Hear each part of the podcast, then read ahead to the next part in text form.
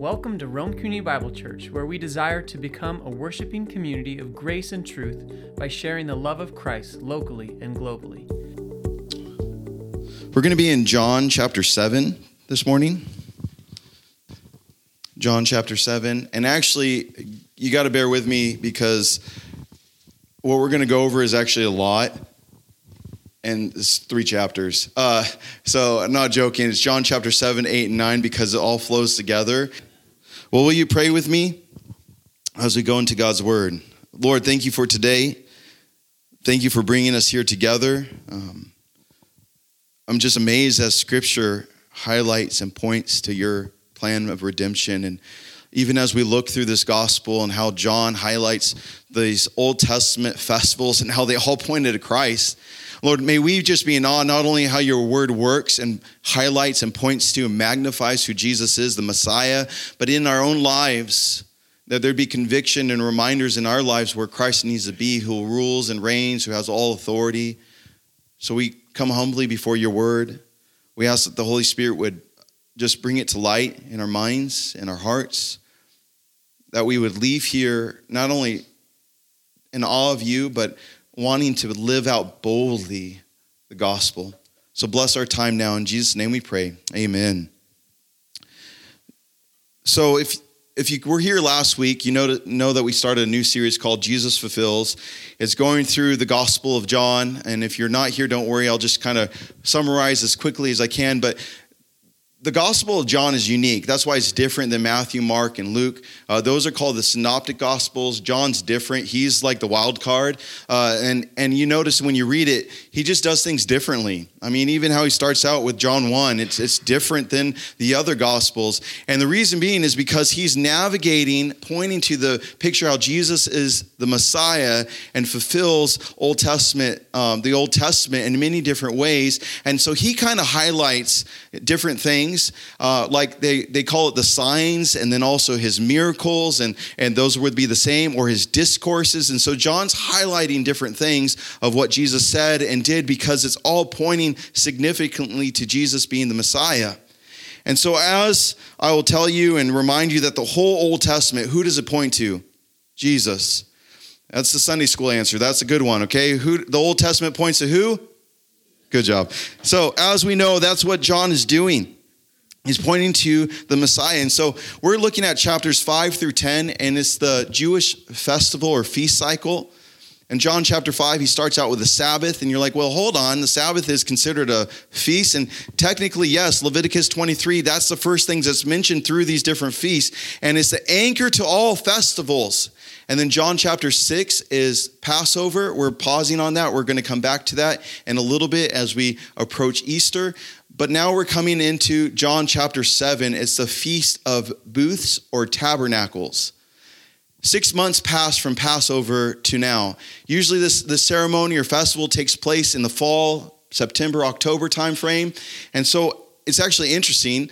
Uh, my wife and I, we went to New York City during the fall, end of September, early October, and there's uh, some Orthodox Jews there, and they had I, some some vegetables, and they were talking about this feast in front of us. And I said, "Hey, I'm familiar with this feast." And obviously, they looked at me like, "You don't know what it's about." And I'm like, "It's about Jesus." But anyway, they anyway, the conversation ended right there.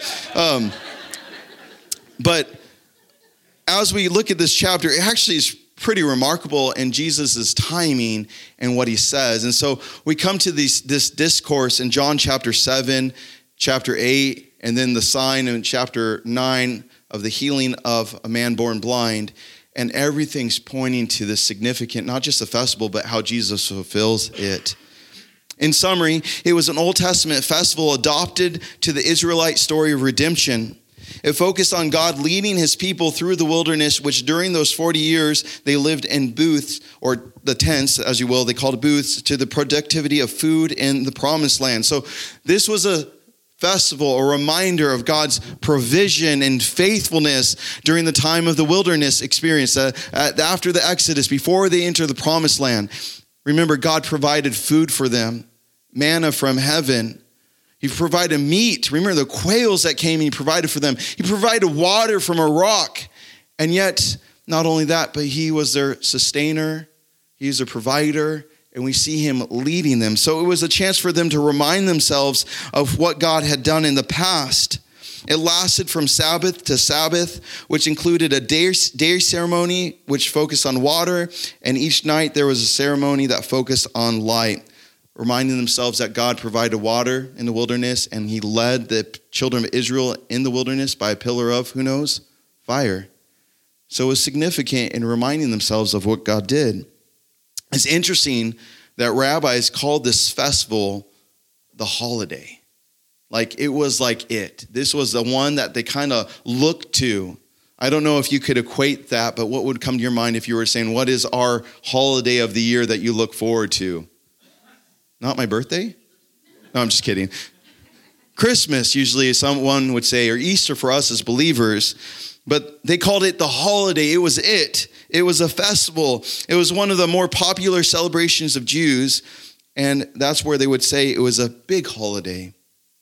So I'm going to kind of give a summary of what the daily ceremony looked with, looked at. Bear with me because it's important for us to understand what took place because our context we're separated one uh, not just being in that time frame as a first century Jew or not even being Jewish, which some of you may be, I don't know, but still not practicing. And since we have the festival booths at my house, so come over, John. Uh, most likely there's this separation of what took place. And so, this daily festival that took place, there was this parade or this ritual that the priest would take this golden pitcher. He'd walk from the temple, then he'd walk down to the uh, to get water, and it was a symbol where he'd pick it up there would be this procession of musicians and this kind of praise going on that they would walk down to get the water. He would get the water, he'd turn around. While he was doing that, up at the temple, there were sacrifices taking place. And so there was a lot of things happening, and they would continue following the, the, the as he had the pitcher water back up, and they would be singing, and then he would take it to a silver basin and he'd pour it out. And this was a reminder to say God as provider provided in the wilderness, but it was also to be reflective because during that time, Israel, remember, they didn't have like sprinklers or water systems like we do, or wells necessarily like with a pump like us, but or living in Washington where there's plethora of water all the time. Uh, but they were leading into the season where God would provide rain for the crops. And so they were almost like anticipating God, you will provide rain for our crops and for our, our animals. You will provide. And so is this anticipation coming into the next season. As they were walking, as a priest held up the water and pitcher and going to pour it down, the priest would quote from Isaiah chapter 12, verse 3, which says, Therefore, with joy you will draw water from the wells of salvation. Interesting that this even had a messianic tone to their celebration of pointing to this water pouring out wells of salvation. And so they were to remind themselves and reflect on what God did for Israel and what he would do in the future. Now at nighttime, there was another ceremony that they had these huge, these four huge candelabras in the temple court. And when they would take place, it took place in the treasury or the court of women. And they would, people would dance, they would sing songs. There was even some kind of like fire dance going on a little bit that they had. And it was to symbolize this light because God led Israel in the wilderness as a, with a pillar of light. And it was something that we need to understand that as Jesus has this time, this what he says in our context. In verses 1 and 2, read with me, starting verse 7. Now, after this, Jesus went to, into Galilee. So he's in Galilee, but he, he would not go about in Judea because the Jews were seeking to kill him. Now, Jews, now the Jews' feast of the booths was at hand. We'll stop there. So that gives us a timetable. John's highlighting that. He's wanting to grab our attention so we know the time frame. He's in Galilee, and actually he's in his hometown, and his brothers around, and they don't they kind of almost like don't believe what who he is as a Messiah, and they kind of mockingly say, "Oh, are you going to go and show yourself at this festival?"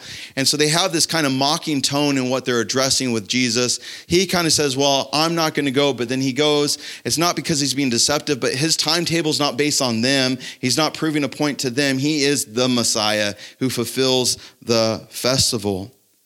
And so as we see that, we see people, Jesus arrives quietly and he starts teaching. This was his intention in pointing out how the Old Testament speaks and point to him.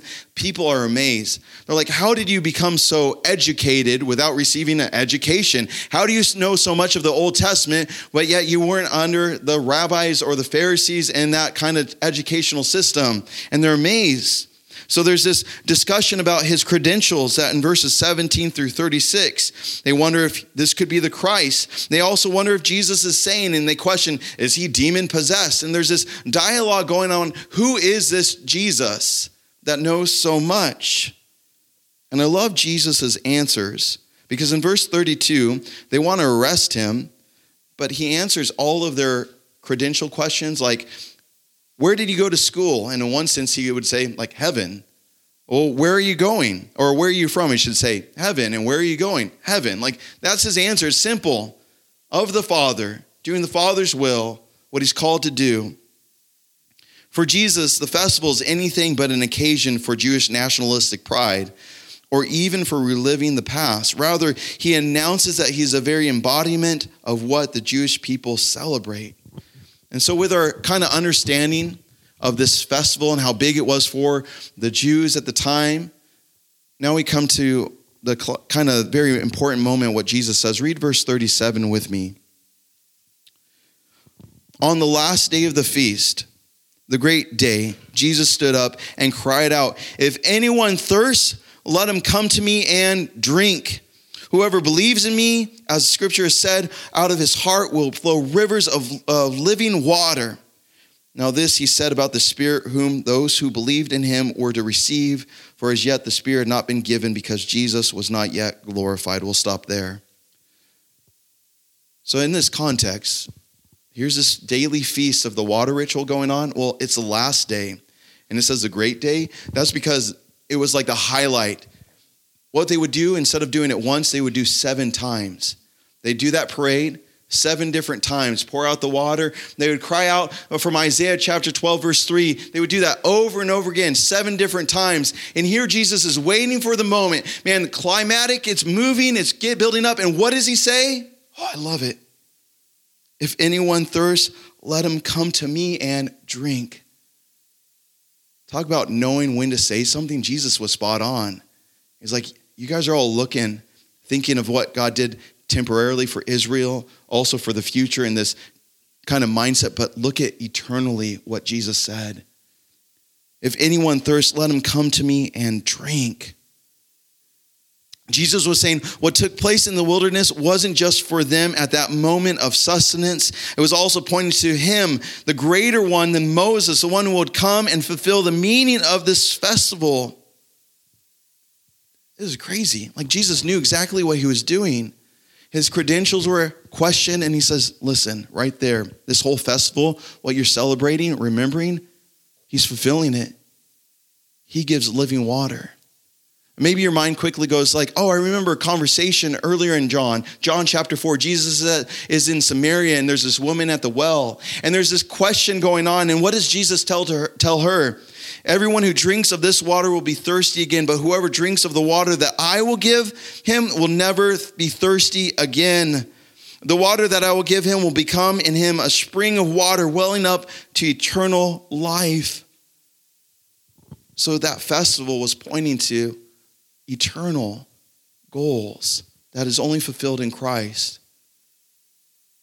Not a momentary sustenance, but eternal forever sustenance. Jesus, the one who gives living water. So, in one sense, as the priest would quote from the prophet Isaiah, and they said, With joy you will draw water from the wells of salvation. They were even declaring that this was pointing to something even bigger. And where's those wells of salvation? It comes from Christ and Him alone. That He's the only one worthy, the only one able to, to fulfill what is being mentioned. Isaiah chapter 55, verse 1 says, Come, everyone who thirsts, come to the waters. So even these messianic texts in the book of Isaiah were pointing to what Jesus declared right then and there.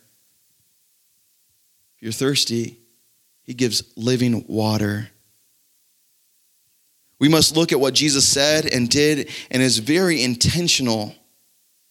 He offers true everlasting salvation that's found in him and him alone. If you believe in him, you will never thirst again. So, the ceremony, which was reminding Israel of God's faithfulness in the past and his provision, now he's saying, let's, let's look at this in a different perspective now. Eternally, Jesus is faithful and able to deliver.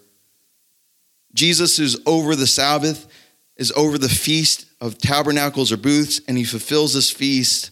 As they look at water as a symbol and a reminder, he is the one who gives what is needed forever not just for the future, but here and now also.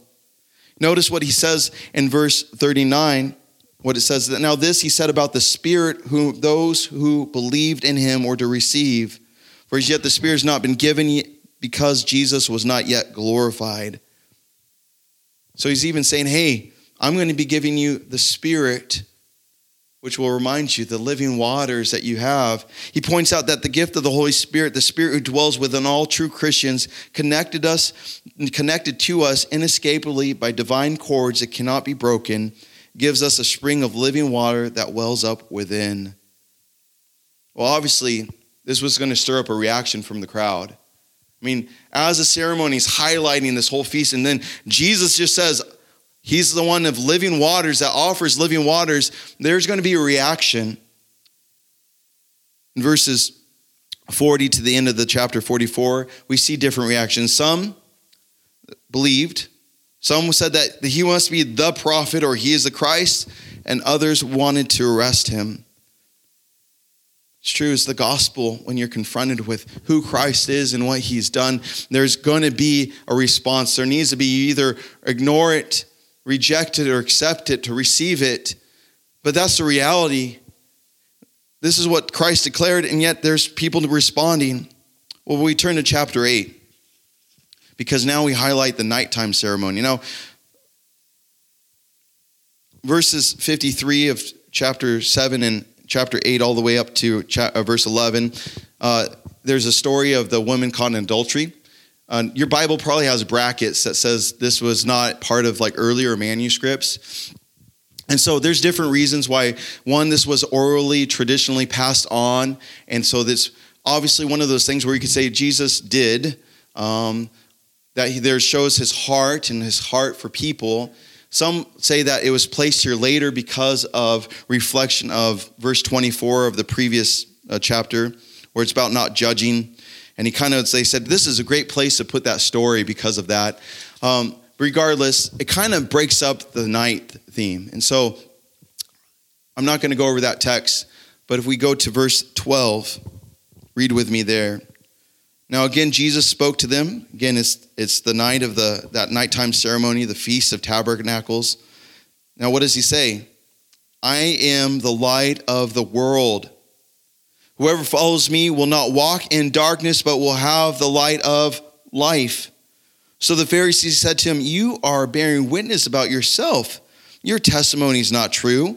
Now Jesus answered, Even if I do bear witness about myself, my testimony is true, for I know where I came from and where I'm going, but you do not know where I come from or where I'm going. You judge according to the flesh, and I judge no one. Yet even if I do judge, my judgment is true, for it is not I alone who judge, but I and the Father who sent me.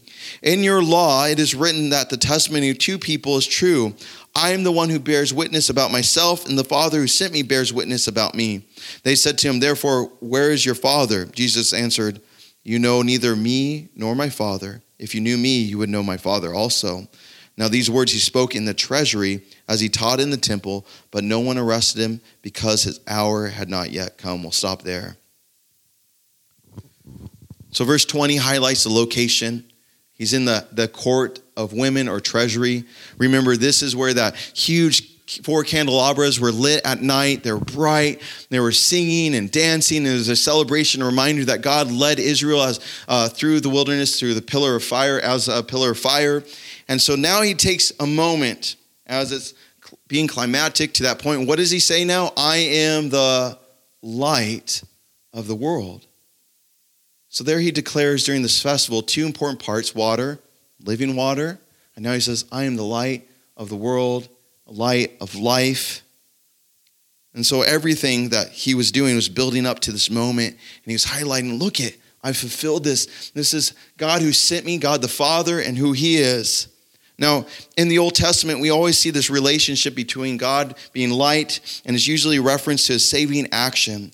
It's usually a messianic kind of action or statement. For example, in the Old Testament, star of Jacob, or light of Israel, light of the nations, or the sun of righteousness is always pointing to Jesus.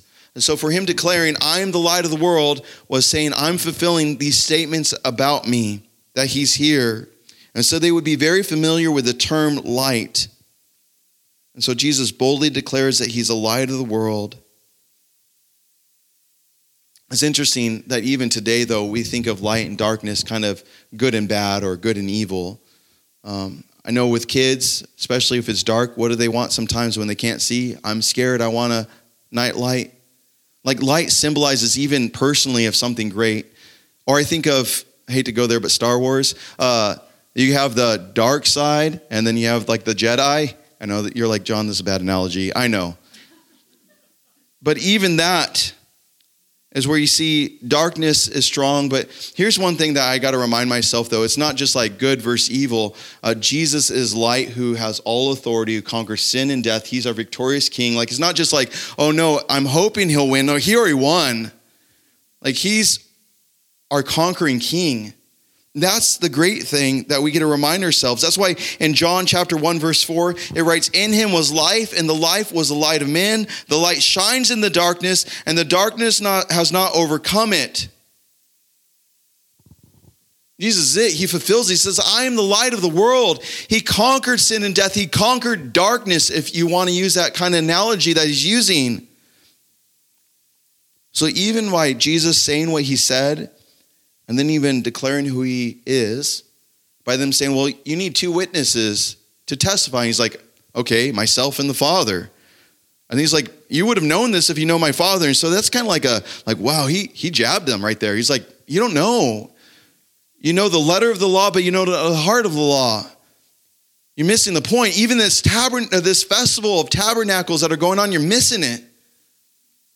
See, John is showing that there's no middle ground. People must choose sides. They either are for Jesus or against Jesus. Neutrality is not an option. And so he talks about the truth that will set you free. And then in chapter 9, we have a visual aid that happens. And I'll just kind of summarize briefly, but there's this man who's born blind. Jesus heals him. So, in a way, this is Jesus' practical or visual aid. He's like, here's a man who has only seen darkness, and then he sees a light all of a sudden. There's this dialogue that the blind man who received sight with religious leaders, they go back and forth. Who's this man? Now, it's kind of interesting how John contrasts. You remember in John chapter 5, there's a man who was uh, unable to walk for 38 years. And what did he do? He kind of like tattled on Jesus. He's like, he's the guy that did it, because he didn't want to get in trouble. Well, the man who is born blind that receives sight, instead, he gets cast out of the synagogue because he believes in Jesus. And there's this interesting contrast between these two different men. But I want to highlight just verse 35 through 38.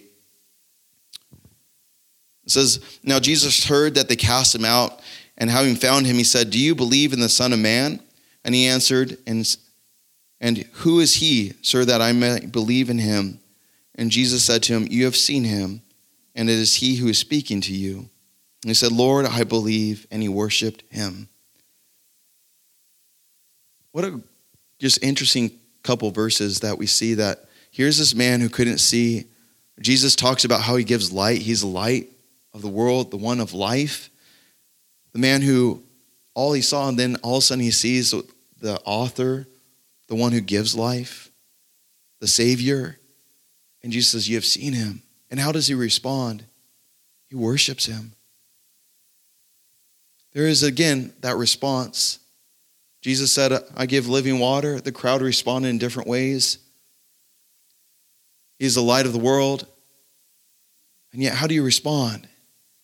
That's a reminder for us. Because as this festival pointed to God's past and leading and guiding, it also was for the present a reminder of his providing rain.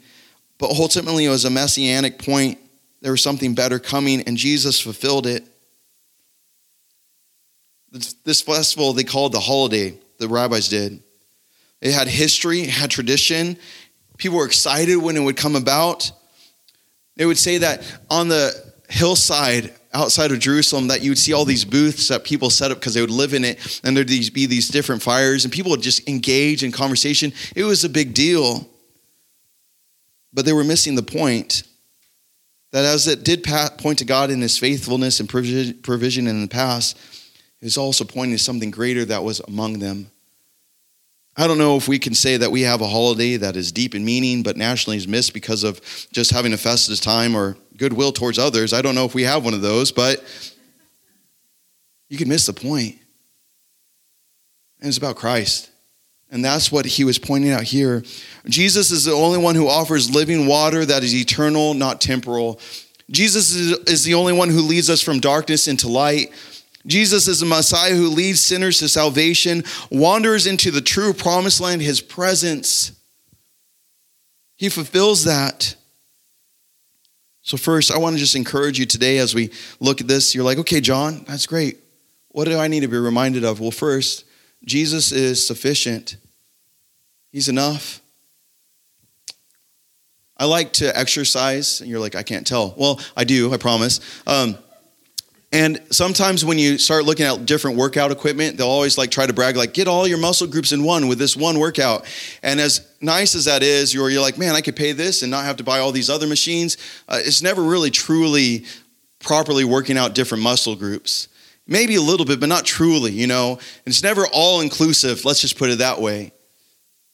And I use that because it's like, but with the gospel, what Christ did, that's all that's needed. It's not this and anything else. It's not Jesus plus this. It's not Jesus plus X, Y, and Z. It's not Jesus and, hey, you better do all these things to get right. No, it's just Jesus. That's the gospel. Jesus fulfills it. He is the one that does it.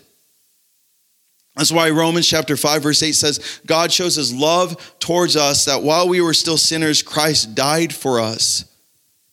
Meaning, at your worst, Christ died. You don't clean yourself up first, say, okay, I'm ready now for salvation. He's like, no, I died for your worst. So as we come to knowing that, man, Jesus is sufficient, He's enough. Charles Spurgeon said, To the unbeliever, Christ is nothing, but to the believer, Christ is everything. To the unbeliever, a mere opinion about Christ is everything. To the true believer, the saving knowledge of Christ has covered up all mere opinions concerning him. He knows Christ and lives in him, and Christ also lives in him. It's just Jesus. He's sufficient. He's the one that gives living water. He's the light of the world. It's pointing to saying that's what we need is just Jesus. That's why the author of Hebrews in chapter 10, which here's a little side note, we have a wonderful adult Sunday school that Robert's going through the book of Hebrews and doing a great job. Uh, you can check it out in the morning uh, in person at 8.30 or on our Facebook Live. Okay. but I love going through book of Hebrews and he says in verse uh, 11 of chapter 10, and every priest stands daily at his service, offering repeatedly the same sacrifices, which can never take away our sins. But when Christ had offered for all time a single sacrifice for sins, he sat down at the right hand of God, waiting from that time until his enemies should be made a footstool for his feet. For by a single offering, he has perfected for all time those who are being sanctified.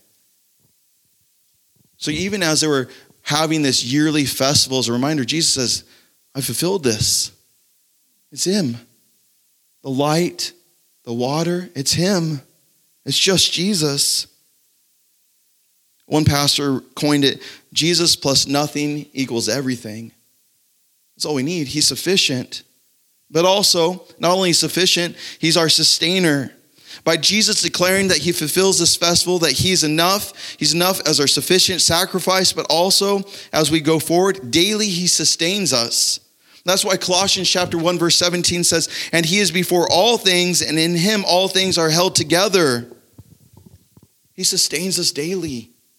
His grace is our sustaining grace that we receive. Two things we need in life would be water and light. You need those. Without these things, well, Jesus is declaring, hey, eternally speaking, it's Him. He's sufficient and He's a sustainer. But I want to end with there's also even something bigger, even pointing, not just what Jesus said right then and there, but also what will take place in the future. Because there's this eschatological motive that takes place. In Revelation chapter 21, we read, And he said to me, It's done. I am the Alpha and the Omega, the beginning, and the end. To the thirsty, I will give him from springs of water of life without payment. Then he talks about the new city, the new Jerusalem, a new heavens, and the city has no need of sun or moon to shine on it. For the glory of God gives its light, and its light, uh, its lamp is the Lamb. By its light will nations walk, and the kings of the earth will bring their glory into it, and its gates will never be shut by day, and there'll be no night there.